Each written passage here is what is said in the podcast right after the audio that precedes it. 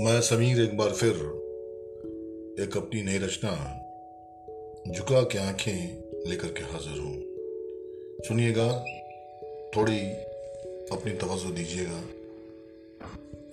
झुका के आँखें कुछ लरसते होठों से, झुका के आँखें कुछ लरसते होठों से, दरवाजे पर टकटकी लगाए वो एक टक खूर ही धो रही थी।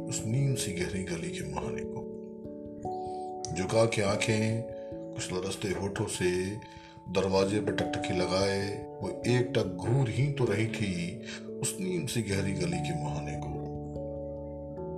लैम्प पोस्ट की बुक करती रोशनी में मानो कुछ ढूंढ रही थी उसकी आँखें।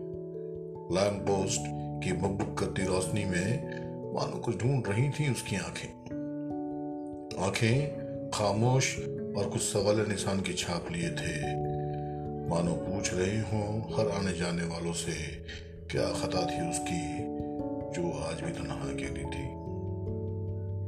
आँखें खामोश और कुछ सवाल निशान की छाप लिए थे, मानो पूछ रहे हो हर आने जाने वालों से, क्या खता थी उसकी जो आज भी तनहा अकेली थी?